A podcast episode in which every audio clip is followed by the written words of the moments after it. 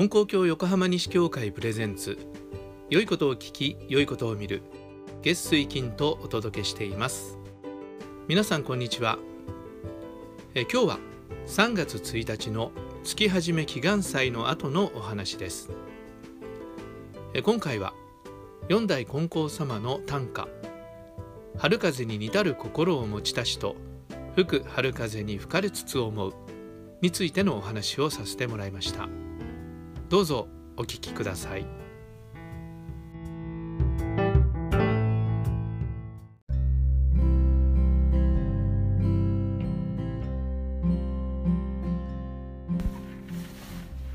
はいそれでは少しお話しさせていただきたいと思います。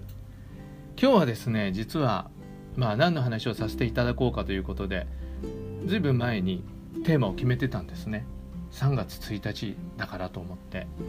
でそれは四代金光様のお歌にね、えー、こういうのがあるんですが「春風に似たる心を持ちたしと吹く春風に吹かれつつ思う」「春風に似たる心を持ちたしと吹く春風に吹かれつつ思う」というお歌なんですよね。聞いたことあるかも分かりません、えー、金光様のお歌の中でもあのー、まあ、よく目にするお歌なんですけども、ね、春風が吹く季節になってきましたので今日も外春風吹いてますよね、うん、午前中ちょっと郵便出しに行ったら本当にね暖かい風が吹いていてああまさに春風が吹き始めたなというふうに思ったんですがでこのお歌についてお話しさせてもらおうと決めたんですけどもあの決めたのはいいんだけどその話の内容っていうのがこ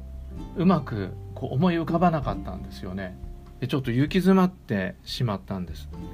で春風っていうのは分かるんだけど春風に似たる心っていうのは一体どういう心なんだろうっていうことをでしかもそれを何か具体的なねお話をさせていただかなければなと思ったらちょっとそこで頓挫してしまったんですね。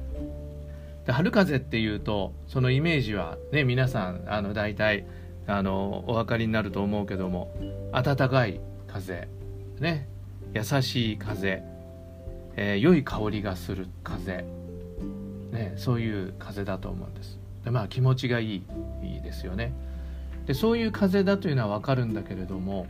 じゃあ春風のような心っていうのが具体的にどういうことかなっていうことをちょっとあの思い悩んで行き詰まってしまったんですね。あの今年の新人の目標があの一つ一つお願いし神様のお働きをいただこう。というねことですよね。だから行き詰まってあ困ったなあできないなと思った時にすぐにねあのそのこその、えー、目標新人目標をこう思いましてまたもや自分の力でやろうとしてしまってたということをまずお詫びしたんですね。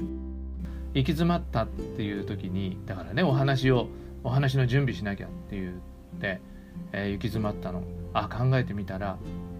あの、またねお話あ僕はしなきゃお話の準備しなきゃって言ってでさあどうしよう。さあ何を話そう。でそういうふうになってたことに気がついたもんですから神様にまたもや自分の力でやろうとしておりました。申し訳ありませんということをお詫び申し上げて。それで今日はの準備をさせていただきますので神様今日はの準備をしてくださいって言ってねお願いしたんです。最近ねあの僕はお願いするのはこれこれさせていただきますから神様してくださいってお願いするんですね。もう自分私にさせてくださいよりももう一つ私を使って神様してくださいっていうふうにねお願いさせてもらうと、えー、おかげをいただくことが、えー、分かりましたのでそういうふうにお願いをするんですが改めてそういうふうにお願いさせてもらいました。でそういう気持ちになるとあの焦る気持ちがねあのなくなっていくんですね。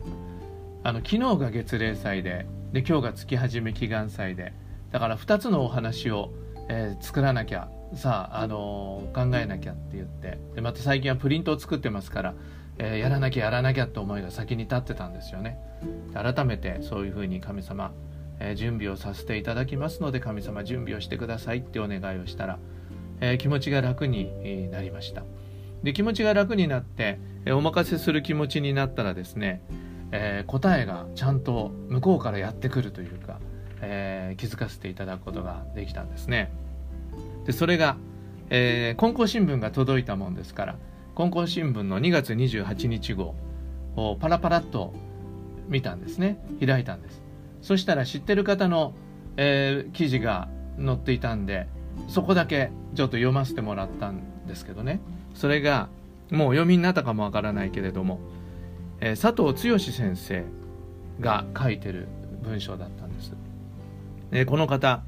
41歳鳥取県根羽教会。根羽っていうのは根っこの根に雨と書いて根羽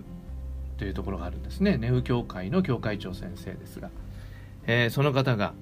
えー、書いておられました。で内容がですね、えー、五代金光様があの、まあ、30年御用教主としての御用を務めくださってで今月、えー、任期満了なさって、えー、退任なさるということで、まあ、その特集記事の中だったんですが、えー、この剛先生が五代金光様と、えー、四代金光様のお取り次ぎの思い出を書いていたんですね。でまあ五代金光様に学院生の時にご自分の新人上の悩みをお取り次ぎいただいたということがまず書いてあって、えー、それで、えー、その時に、えー、金光様が剛先生のねあのまだ学院生の、えー、思いを受け止めてくださってご自分の新人をもとにしてお話をねご理解をしてくださったという。でそれが非常にありがたかったということなわけなんですがその時にえー、ある四代金光様のお取り次ぎの思い出が蘇ってきたということだったんですね。それで四代金光様のお話こういうお話なんですが、えー、この剛先生がまだ幼稚園児だった時にお父さんに言われてお兄ちゃんお兄ちゃんが小学生だったんだけどもその小学生と、えー、幼稚園とその2人の兄弟でご本部にお参りするようにというふうに言われたらしいんですね。でこのお2人兄弟もう一人下に男の子が弟がいるんだけども、えー、その子はあの重度の障害を持っていて、えー、起きることができないという子だったんですね。だけどこのお兄ちゃんがですねなんとかその一番下のね弟も一緒にお参りをしたいって言ってで一生懸命考えたんだと思うんです。でどうしたと思います？お兄ちゃんがねあの画用紙にその寝てる、えー、弟の絵を一生懸命描いてでその絵を持ってお参りしようって。でそうすれば3人でお参りができるっていうことでそれでお参りしたっていうんですね。このお家は広島なので広島からご本部まで小学生のお兄ちゃんと幼稚園児の弟とそして絵に描いた弟で3人でお参りした。で金光様のところに行ってそれが四代金光様だったわけですが四代金光様にお兄ちゃんがお届けをしてそれでこの幼稚園児の剛先生はその弟さんの絵を膝に乗っけて後ろ後ろにちょこんと座ってたらしいんですね。でお兄ちゃんがお届けをしてお届けが終わった時に金光様がその子供たちの方をパッとご覧になってそれでもう満面の笑みでだけどね目には涙を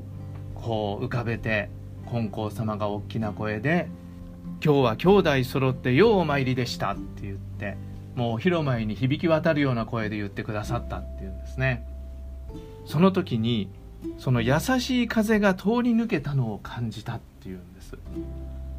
まあその五代金光様にその学院生の時にお取り次ぎいただいて金光様が優しくお話ししてくださった時にもその優しい風が吹くのを感じたっていうんですね。でその吹く風を感じたんで四代金光様のことがパッと思い出されたという、まあ、そういうお話だったんですがこの記事を読んでああこれなんだなって思ったんですね。金光様の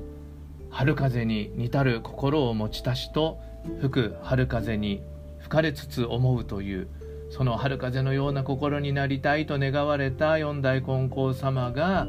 まさにその春風のような心でお取り次ぎなさったところにその心から春風が吹いたっていうことなんだなと思ったんですね。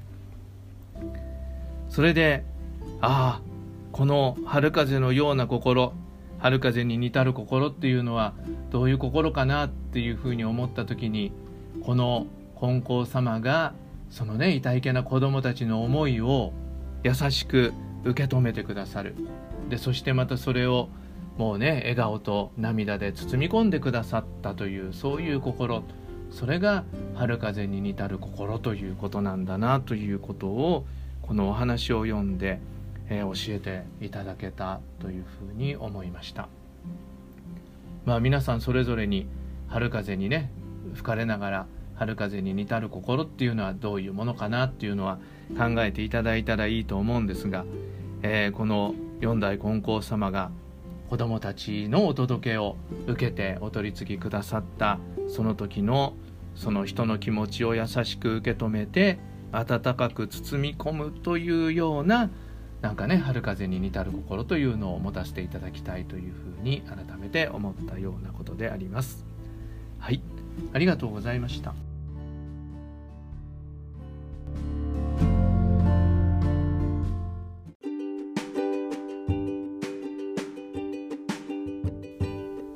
最後までお聞きくださりありがとうございました。春風が吹く季節になりました。昨日はね春の嵐で大変でしたけれども嵐ではなくて春風を吹かすような人になりたいですね。それでは今日も神様と一緒に良い一日を。